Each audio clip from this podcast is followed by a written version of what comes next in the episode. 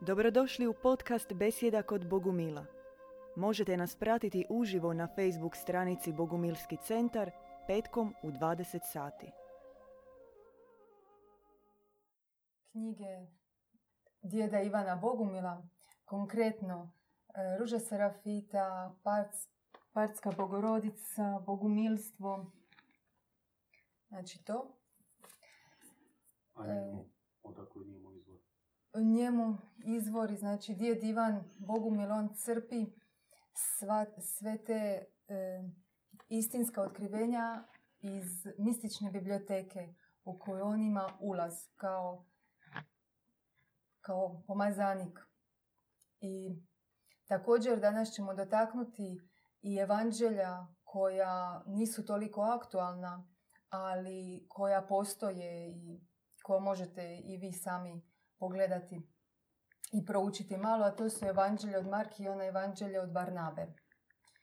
To su znači e, naše, naši izvori, a Kristovo djetinstvo, on je e, rođen u partiji, odakle je bila i njegova majka i on je e, živio u partiji u svom djetinstvu i e, što još možemo reći, možeš podsjetiti? A, Za Parsko kraljevstvo, inače to zauzima područje današnje, današnjeg, jednog dijela današnjeg Irana, Perzije i ono što je bilo poznato kao Skitija. A, u Galileji, tadašnjoj Galileji, Sam, Samari bio je grad Skitopolis.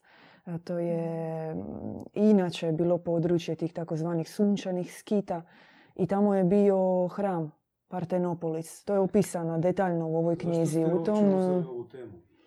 a, Koji je Uzeli razlog? smo. možeš samo da ja Ovu temu šeram. smo uzeli zbog toga što bogumilsko učenje ima ma- jedan drugčiji pogled na Krista. I iako smo zapravo kršćani, vodimo se kao kršćani, ali imamo e, drugačije učenje i želimo to sad podijeliti s vama. To su neke Kristovi? Kristovi.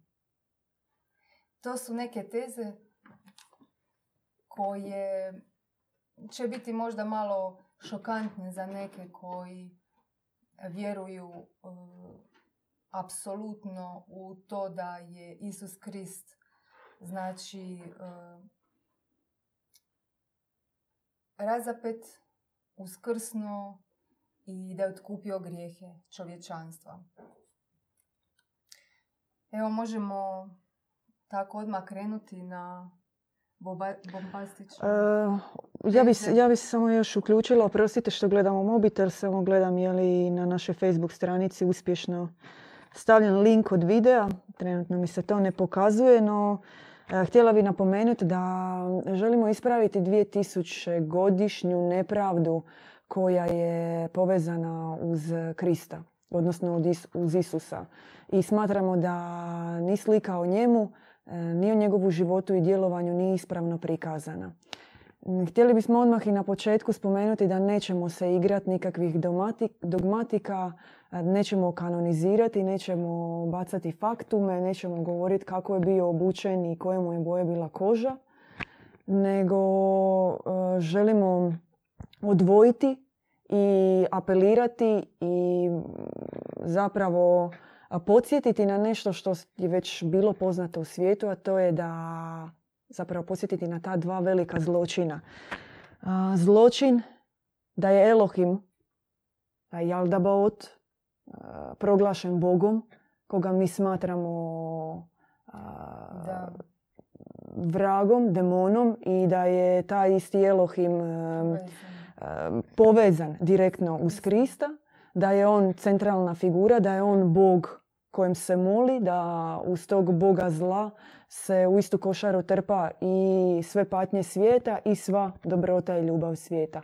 I drugi zločin koji bismo htjeli ispraviti je na savjesti a, svih onih em, takozvanih neorabina, odnosno onih e, bogoslova koji su zapravo Krista povezali sa tim istim Elohimom, e, proglasivši ga njegovim sinom.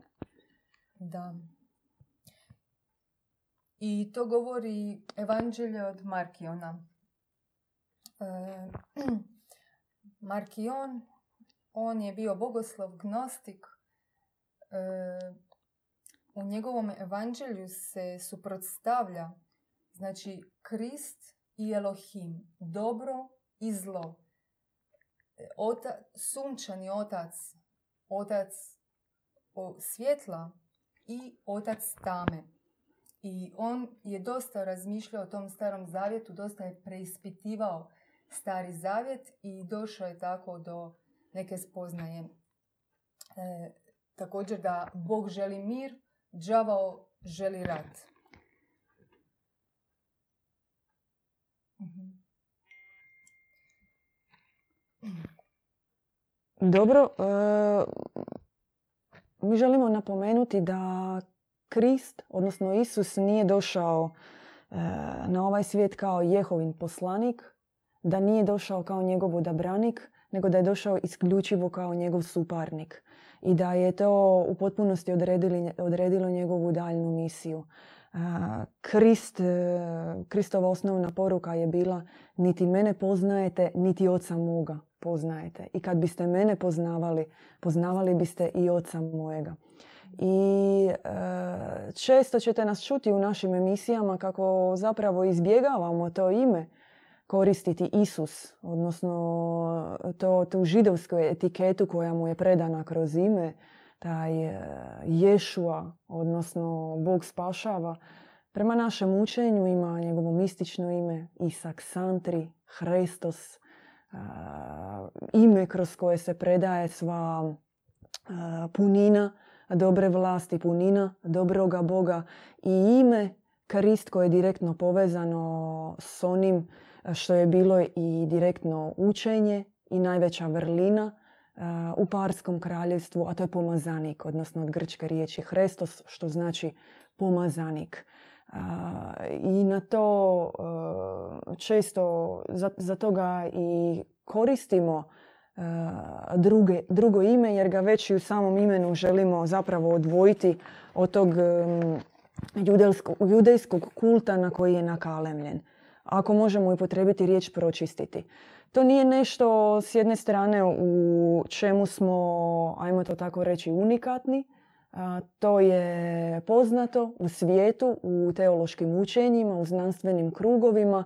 Međutim, kao i većina evanđelja ili knjiga i zapisa koji, se, koji su suprotni službenim institucionalnim verzijama, takve stvari završavaju ili pod tepihom u najboljem slučaju ili ono već čemu smo svjedočili u povijesti da se brišu, da se pale, da se zabranjuju i da se njihovi akteri, odnosno oni koji e, prenose e, takvu istinu da zapravo nestaju preko noći.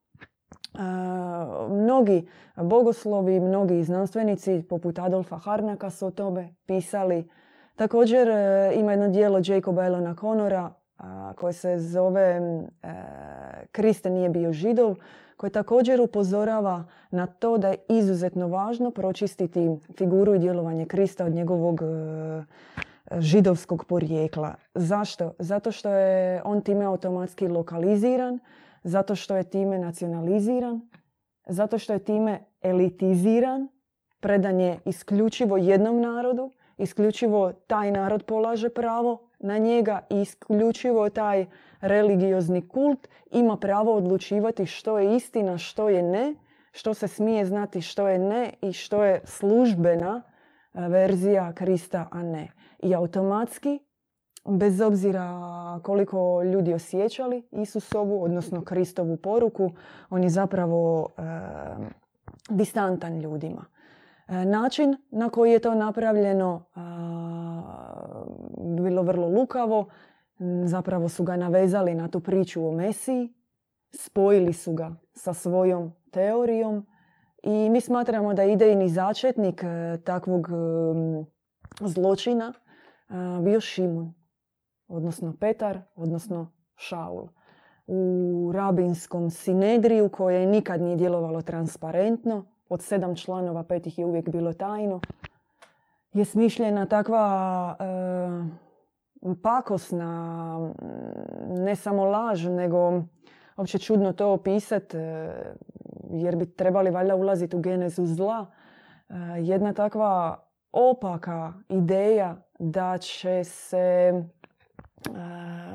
uzeti onog koji je popularan u narodu, uzeti onog kojeg narod smatra iskrenim Božim sinom, iskrenim donositeljem Božje vijesti i da će ga se onako gurati u tom smjeru, ubiti, odnosno da, uzeti, i onda uze, ubiti ga, uzeti njegovo učenje, izokrenuti ga i na konto toga rehabilitirati e, svoju već umrtljenu vjeru, odnosno vratiti onaj autoritet, jer nije nikad bilo riječi o, o tome da ih narod štuje, nego isključivo o autoritetu, dakle vratiti onaj isti autoritet koji su već tada bili izgubili e, u narodu. I sam Krist, odnosno Isus, upotrebljavat ćemo možda u večerašnjoj besjedi različite nazive, nikad se u svojim govorima, propovidima nije vezao za Jahvu, nikad o sebi nije govorio kao Mesiji, nikad se nije vezao za tu židovsku tradiciju, da pače sve ono što je radio i djelovao, nalikovao je na onu varijantu izbaci uljeza. Odnosno, zdrav razum nalaže ako je on zaista bio dio te rabinske tradicije, judejske tradicije, židovske tradicije, zašto je onda ono sve što je činio, sve što je govorio i sve čime se bavio, bilo u potpunoj suprotnosti s onim što ta ista tradicija nalaže. Dakle, nema nikakve logike. E, važno je još spomenuti za njega način na koji je govorio i način na koji je ušao među ljude. On, njegova poruka je bila radikalna i je bila duhovno revolucionarna. Međutim, on e, nije igrao po pravilima njihove igre. E, nije nikada, nije širio, dakle nije nikad bila riječ o nekom e, vojnom načinu, o političkom načinu, o nekoj invaziji na narod. On je došao podijeliti s ljudima i naučiti ih po osob kako se naučiti boriti protiv zla. I s jedne strane je bio duhovno revolucionaran, zato što je to, s obzirom na tradiciju, bila nova poruka. No s druge strane je e, put koji je pokazivao zapravo bio evolucijski. Njegove poruke su bile iz budućnosti a, i one su bile za budućnost. I zato je taj njegov jezik je univerzalan i danas. On je jednostavan, ali s druge strane i paradoksalan. On je konkretan, ali s druge strane i alegorijski. uvijek uvijek je njegov jezik ljubav. Milosrđe. Znači i kad je i kad raskrinkava, na primjer kad je došao u hram i tako mm, rasturio je tamo sve te što su se prodavali, neki suveniri, sve što je e, skupljalo novac, on je sve to uništio i pravednim gnjevom ustao na tog duha materializma. I to bi danas napravio, na primjer, u nekim dijelovima da sad dođe. Zar ne? A gdje milosrđe, ste spomenuli? Da, u milosrđe njegovo, znači uvijek je djelovao iz ljubavi i kad je raskrinkavao, to je radio iz ljubavi. Milosrdno. Možda od tebe kamenom, ti njega kruhom nekako i dječina jednostavnija poruka. I, on je razdvajao duha i čovjeka. Čovjek, on je dobar. I tako je i Krist nastupao prema, na primjer, e, kroz svoje razgovore, kroz svoje e, priče. On je uvijek prema duši, on nahranio bi dušu, ali bi raskrinkao duha.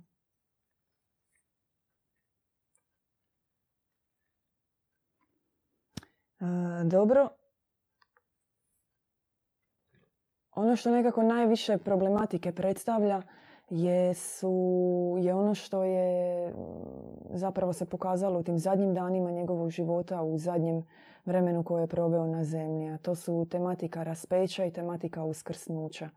I imamo specifičan pogled na to, odnosno mm, možda je glupo govoriti o tome, imamo nekoliko verzija, no s druge strane možemo ih nazvati i pogledima i vjerujemo da se možda najveća duhovna bitka i najveća golgota za Krista zapravo dogodila u Gecemanskom vrtu. Odnosno onome što je prethodilo, onome što je prethodilo prije njegovog tog javnog linčevanja. I smatramo da u tom tim trenucima Gecemanskog vrta, molitve koja se tamo dogodila, je se dogodilo na neki način i duhovno raspeće Krista odnosno svjesnost da se mm, e, punina milosti Božje e, s čim ciljem je došao, s čim, koju je on sam propovjedao, nije uspjela dogoditi u Jeruzalemu. I već sa svjesnošću da će se dogoditi na drugom mjestu, odnosno na Slavujevoj gori, na, u vremenu koje će uslijediti nakon toga. Također, e, sestra iz Klarmonda bila si spomenula Barnabino evanđelje koje se u određenoj mjeri poklapa s našim viđenjem na Kristovo raspeće i uskrsnuće u kojem se razvija teorija da nije Krist bio razapet, nego da je bio zapravo juda, ljubljeni učenik. Da, e, to je sve znači iz e, Barnabinog evanđelja i negdje oko 2000. godine u Turskoj e, su na granici e, kod jednih ljudi pronašli knjigu koja je bila tako neobična. To je bila crna knjiga od kože napravljena, napisana zlatnim slovima. I oni su uvidjeli da je to nešto posebno i ustanovili su da je to Barnabino evanđelje. Ono se čuva u Ankari, a u tom evanđelju stoju četiri glavne teze, a to da Krist nije bio raspet, nego je bio raspet Juda. Juda je bio učenik koji je obožavao Krista. On njega nije izdao. I toliko obožavao Krista da je isličio fizički na njega i radi toga su oni zamijenili, nisu prepoznali da je to Juda od Krista. I Krista e, nisu zvali niti Mesijom, niti prorokom, niti učiteljem, već pomazanikom. Znači, on je, nije bio sin Boži, nego pomazanik. To je jedna od teza. I još e, četvrta teza je Pavao, koji je bio samozvanac i u centru njegovog učenja je bilo raspeće, znači uskrsnuće i e, otkupljenje. Otkupljenje grijeha. I mi kažemo da nije bilo niti smrti, niti uskrsnuća, nego je Kristus zašao na nebo. I Krist, on je donosio čovječanstvu višnju ljubav. To je bila njegova glavna misija. To je onaj biser o kojem on govori. I radi tog bisera čovjek ostavlja sve i ide za Kristom. Ko je pak bio razapet? Razapet je bio Juda umjesto Krista. A to što su jako su sličili i nisu uopće ih prepoznali. U tome on je zapravo svojom žrtvom, je bila žrtva iz ljubavi obožavajući Krista, da on se predao u žrtvu ljubavi i e, prema našoj predaji u trenutku poljupca u Gecemanskom vrtu kada Juda, odnosno Ivan Mirt, e, drugo ime koje mi poznajemo za njega, e, u našoj tradiciji tako ga zovemo, u trenutku kada je on poljubio Krista, u tom trenutku zapravo dolazi do mistične predaje genotipa i dolazi do zamjene. Između njih Mhm. dvojice. No, postoji jedna zamka govoreći uopće o Kristovoj smrti i uskrsnuću, a, gledati na njegov život vrlo racionalno, odnosno živio, rodio se, živio, a, umro i, postoji velika potreba za čudom njegova uskrsnuća. To je zato što mi to sve pro- promatramo iz te nepročišćene židovske verzije.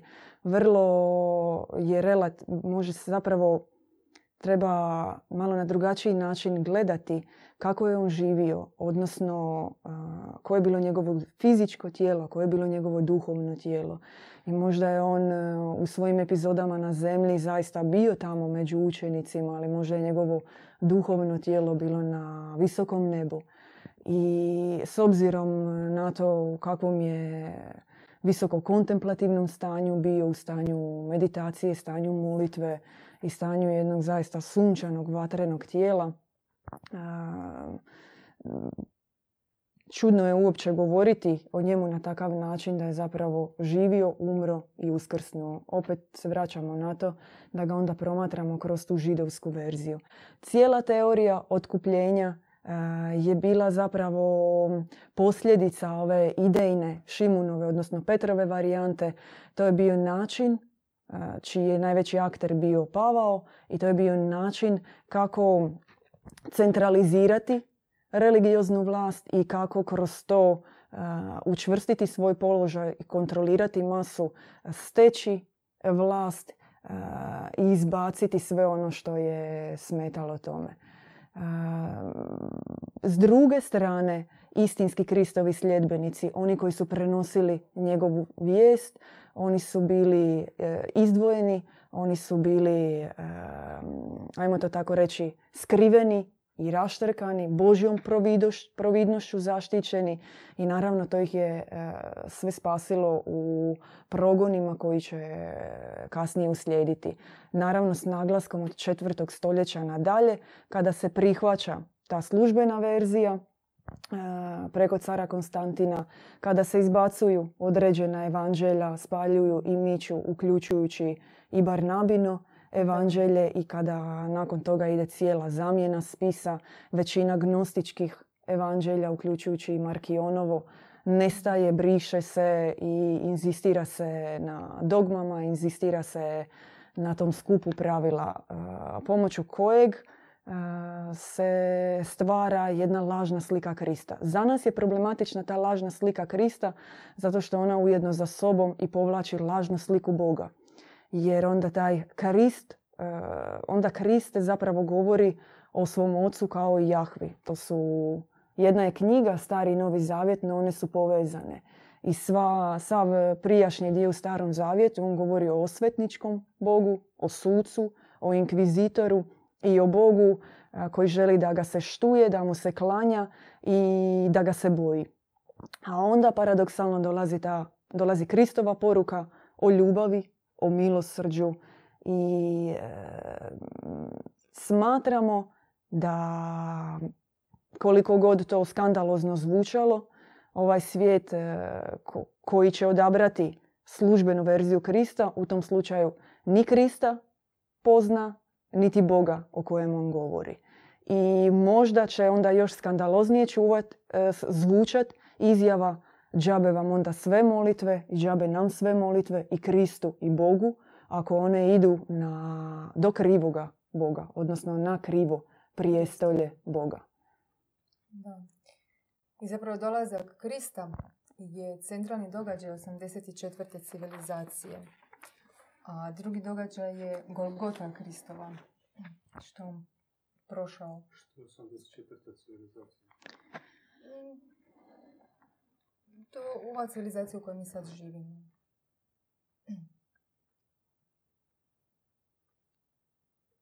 Da, Krist nije otvoren svijetu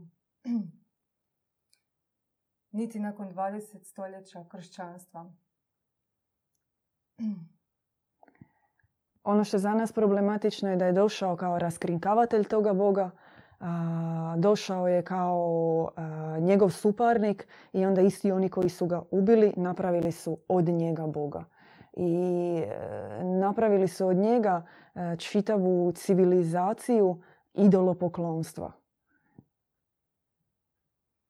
da onoga koji hoda po vodi, onoga koji mm, radi čudesa, e, uzvisivali su ga i ono, stavljali na prijestolje. On je radio čudesa, ali su sve to pretjerivali i ograničavali e, nekako ograničavali. Čudo je bilo to što je on iscijeljivao i slijepe i bolesne, ali on je to radio e, od dobrog oca. Banalno je govoriti o Kristu i davati plodove njegovog odabraništva tako da se svjedoči o njemu kroz niz tih magijskih čudesa kojima su se pripisivali. Za nas je to, to čak i nisko. Govoriti Krist je hodao po vodi. Krist je od dvije ribe nahranio i par pogača nahranio mnoštvo. I mm, smatramo da je to čak i ponižavajuće i za Krista i za njegovu poruku. I smatramo da je pristupati temi e, pomazaništva na takav način e, isključivo plodonosno za fantomizaciju pomazanika, za stvaranje od, od njega slike kakva zapravo nije za, i u konačnici za udaljavanje od prave slike e, i od njegove poruke. I vrlo, vrlo nisko.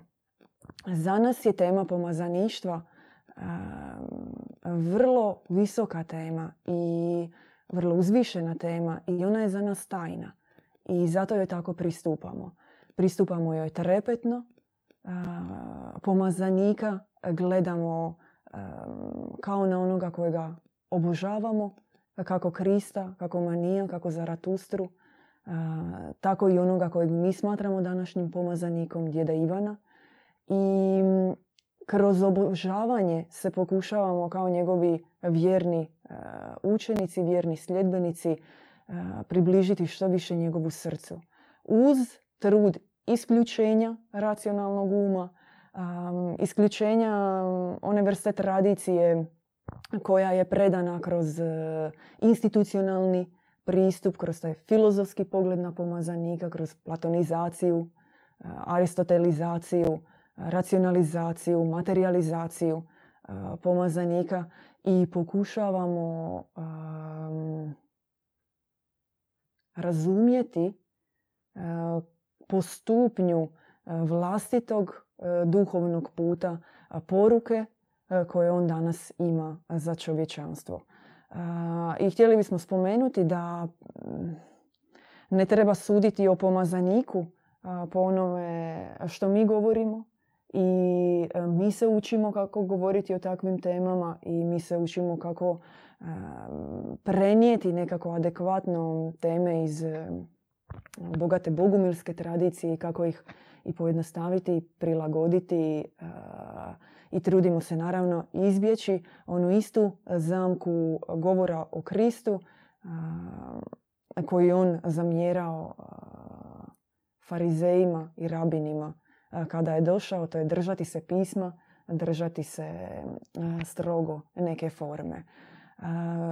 Nažalost, to je prokletstvo pomazanika, njegov dolazak na zemlju ujedno znači i nerazumijevanje kako prilagoditi jezik Boga čovječanstvu i kako e, napraviti takve poruke da budu i jednostavne, razumljive djeci, a opet da u njima i bude sva poruka premudrosti. I to je jezik pomazanika, to je sudbina i to je misija pomazanika i ona je uvijek problematična.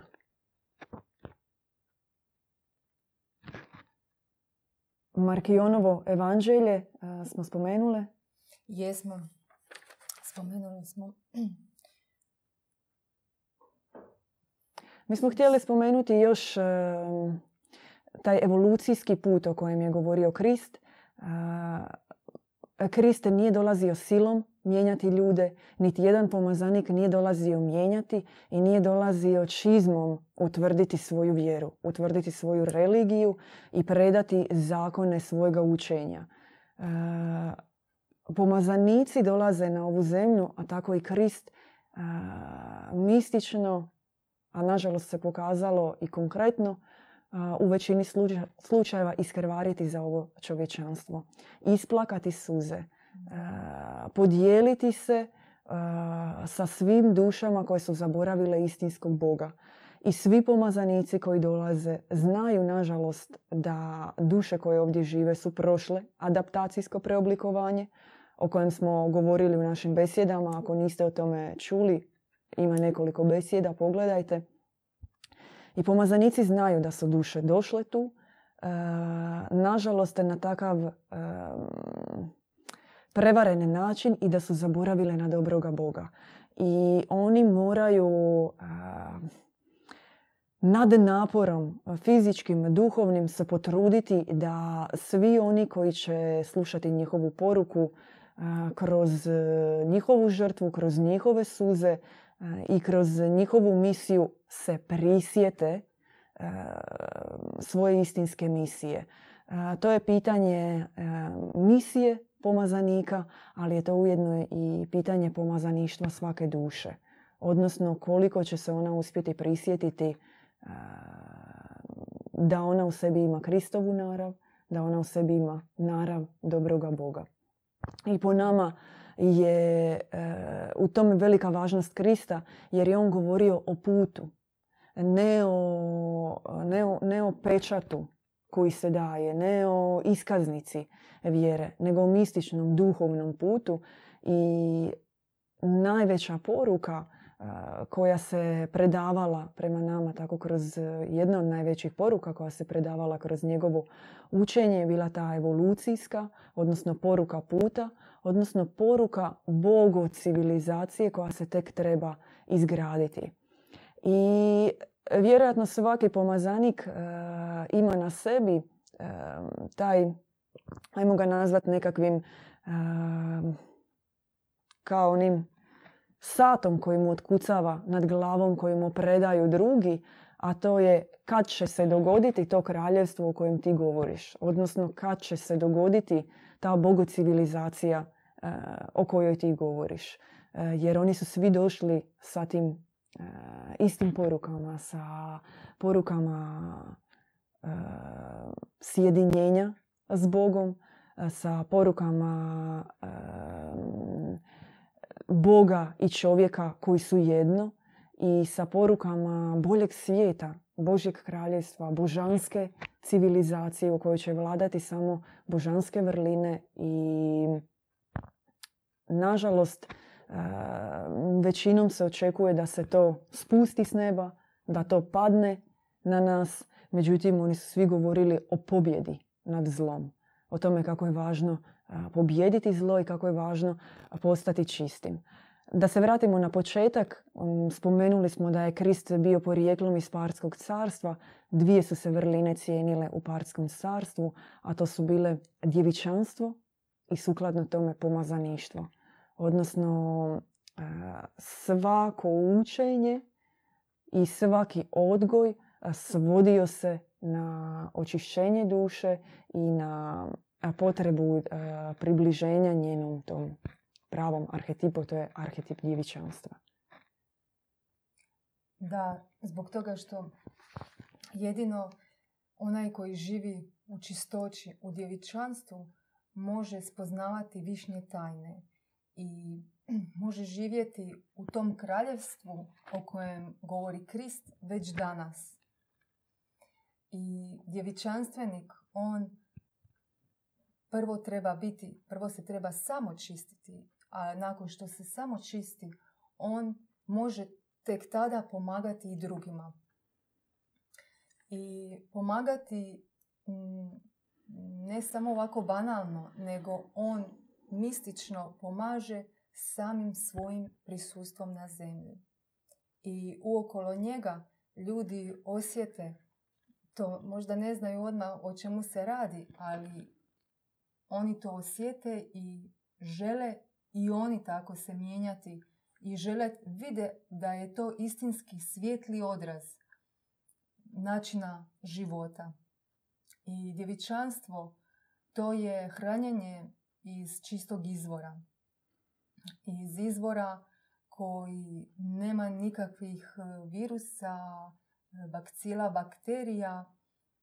I čovjek danas, nažalost, kao da pije vodu, prljavu vodu, umjesto da pije čistu vodu.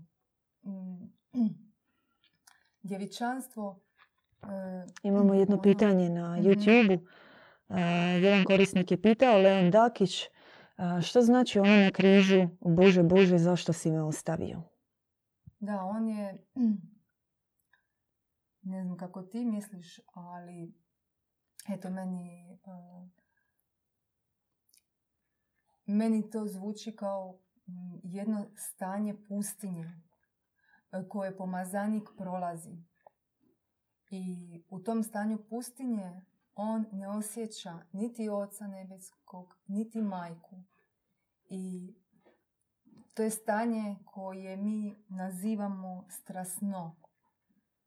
I tad zapravo se događa e, da čovjek u tom svom strasnom stanju može pomoći drugima. I to je pustinja i onda vapiš zašto si me ostavio. Ali nakon pustinje uvijek dolazi velika blagodat i velika ljubav. li imaš što za dodati ti, sestra Ne, ne. To je, to je tajna i neba i tajna i zemlje. Na nebu je milost, na nebu je blaženstvo. A na zemlji se upravo u takvim stanjima najveće patnje i najvećeg vapaja zapravo paradoksalno milost ostvaruje. I e, Kristova poruka, odnosno pitanje koje je on uputio, ujedno je, ujedno je krije u sebi onu tajnu poboženja koja će se, kad će se prevlačiti kroz mnoga bogumilska i katarska učenja. Odnosno kroz e, umnoženo stanje te, te boli i patnje kako je Krist E, prošao, kakvu je Bogorodica kasnije prošla na Slavujevoj gori, istu, progonjena od Pavlovih, e, od Pavla. E, kroz takva stanja se postaje Kristom, postaje Bogorodicom, no nažalost u, nažalost, tako pod navodnicima, u uvjetima zemlje gdje se prolazi, gdje se prolazi izuzetna patnja. Da, i takva stanja se prolaze i na duhovnom putu. E, te, ta stanja ostavljenosti zapravo je stanje u kojem si još bliže svom ocu. To je totalno paradoksalno. I takvo stanje vapaja prema nebu treba čovjek isto e, vapiti u situacijama, na primjer kad mu je jako teško, e, ljudi mole Majko Božja pomozi, Bože pomozi, ali treba biti vapaj. I tad kad je takav vapaj, onda ona pomaže. Dok nije vapaja, baš ono da je došlo do kraja, nije još vrijeme za pomoći. Ono, čeka se da, da to bude stvarno krajnja granica. E, dobro, možemo ukratko za kraj ponoviti teze, ponoviti zapravo motivaciju za današnju emisiju. Htjeli smo odvojiti Krista, odnosno Isusa od te židovske verzije prema kojoj je on sin Jahvea i te židovke Marijam. Željeli smo mm, približiti naše teze o njegovom kraljevskom porijeklu, o, o, njegovoj, o njegovom drugačijem djetinstvu, zapravo nismo spomenule danas na koji način je se u tim parskim ziguratima su se odgajali Eh, odgajale djevojčice i dječaci među kojima je bila ta bogodjevojčica Marija koja se već pripremala za veliku misiju od malena koju će imati jednog dana prema jednoj našoj predaji sam partski kralj kada je ušao u hram, odnosno zigurat kako su izvali, eh, je imao viziju gdje se vidjelo kako se kupola hrama razdvojila i kralji svećenici su svjedočili kako se spustila fara, odnosno svjetlost na Bogo djevojčicu i bila je vizija već unaprijed njenog i neporočnog začeća i e, rađanja pomazanika. E, htjeli, smo htjeli smo također odvojiti Krista i njegovu poruku uopće od Elohima, upozoriti na zlo koje je time učinjeno, odnosno da ga se prispojilo uz tu starozavjetnu priču da se time direktno povezalo Krista kao na Elohima kao njegovo sina i kao onog koji zapravo donosi čovječanstvu poruku o tom Bogu. E, mi e, Jahvu, odnosno Elohima, odnosno Jalda Baota, kako Demiurga ima više naziva, ne smatramo Bogom, niti ga smatramo Kristovim ocem, nego upravo suprotno. I dvojicu odgovornih smo htjeli još spomenuti večeras, to su Šimuna, e, odnosno Petra i Pavla kao idejne začetnike i kao oskvrnitelje Kristova nasljeđa i kao one koji su tu cijelu koji su taj cijeli zločin, odnosno ubojstvo i najgore ubojstvo moguće, ubojstvo pomazanika, opravdali ne samo opravdali, nego iskoristili za rehabilitaciju kulta koji već e, počeo gubiti na snazi. Da, i još je bilo u jednom otkrivenju Majka Božja rekla da Znači, nije toliko najstrašnije da su njega razapeli, nego najstrašnije to što su preokrenuli učenje radi kojeg je došao na zemlju. Možemo kratko pitanje. Sad smo dobili, e, makar smo tu pri kraju vremena. U kojoj mjeri se Krista uopće može spoznati kroz nama dostupni novi zavjet? Je li Krist imao učitelje? Što preporučate kako upoznati Krista? U kojoj mjeri se Krista uopće može spoznati kroz nama dostupni novi zavjet? Pa, hm. U Novom Zavjetu to što piše da je Krist rekao ima dijelova zaista koji su istiniti. Ali Krista ne treba sad razmišljati što je on s tim htio reći. On je govorio direktno. To što je on rekao, on je direktno rekao. Znači kad je on rekao e, Petru da makni se od mene sotono, on je to i mislio. I kako onda može biti da on njemu ostavlja crkvu? Ili, ili e, e, pitao ga je da li me voliš? Petro, da li me voliš? On je šutio. Tri put ga je pitao. I što to treba značiti? Mislim, da ga je volio, on bi odmah rekao da. Mi smo nekoliko puta spomenuli u našim videima da mi mm, e, s obzirom e, na to kakve su, ajmo ih nazvati, preference e, i tradicija naših određenih gledatelja da se vraćamo na taj jezik Biblije, na jezik Starog Zavjeta i na jezik Novog Zavjeta. No to za nas nije nikakva službena verzija istine. Da pače, mi u tim knjigama ne pronalazimo istinu, ne pronalazimo premudrost, ne pronalazimo Božje poruke i ne pronalazimo nikakvu inspiraciju, motivaciju ili sliku Boga. Dakle, što se nas tiče, ono što je u starom zavjetu i ono što je u novom zavjetu za nas ne predstavlja učenje. Mi svoje učenja, kako smo rekli na početku emisije, dobivamo preko živoga pomazanika danas. Preko onoga kojemu se spušta objava iz mistične knjižnice. Dobivamo preko usmene tradicije.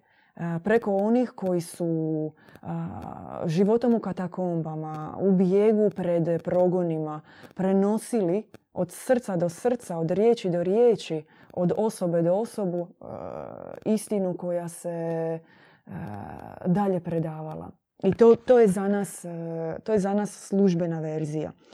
E, I to bi bio odgovor na pitanje što preporučate, kako, kako upoznati Krista. Nema boljeg odgovora od toga. Evo vam ga, dođite i upoznajte ga. Upoznajte njegovo učenje, upoznajte misiju pomazanika. Krista se upoznaje preko majke, preko srca majke i danas imamo žive objave premudrosti, žive objave Bogu majke preko kojih i mi sami upoznajemo tko je bio Krist, koja je bila istina o njemu, koja je bila njegova misija, zašto je on uopće ovdje došao i zašto bi neka majka gledala kako njen sin ovdje pati na zemlji i događa mu se nešto najgore što majka uopće može zamisliti. I bilo je još pitanje je li, je li Krist imao učitelje? On je prošao tradiciju parskih učitelja, on je prošao tradiciju visokih svećenika, tradiciju već drevnog obožavanja boginje, Dive majke pod imenom, mističnim imenom, starim imenom Alma Mater Dei et Humani, odnosno boginja, majka boginja, majka hraniteljica i boginja božanstava i ljudi. I o toj već smo rekli u knjizi Bogumilstvo, ima više o njegovom periodu u Parskom kraljevstvu, gdje je točno to kraljevstvo, kako je, išla, kako je išlo učenje, kako je išao odgoj tamo i na koji način se događalo. Mi, mi smo se eto nešto kratko toga dotakli. dotakle. E, neke od ovih tema koje smo spomenule večeras i Barnabino evanđelje i e, Markionovo evanđelje e, su teme koje se mogu razraditi u drugim besjedama. Pokušale smo večeras kaže, kako smo rekli prije kratko se dotaknuti toga. Za kraj, e, htjeli smo napomenuti još, pretplatite se na naš YouTube kanal, e, šerajte naša videa, e, pratite nas na, na Mixcloudu i javite se naravno ako su vam neke teme zanimljive i željeli biste da nešto detaljnije obradimo, da nešto što smo možda preskočili više se toga dotaknemo. Hvala vam na slušanju i vidimo se u sljedećoj besjedi. Slušali ste podcast Besjeda kod Bogumila. Podsjećamo da nas možete pratiti uživo na Facebook stranici Bogumilski centar petkom u 20 sati.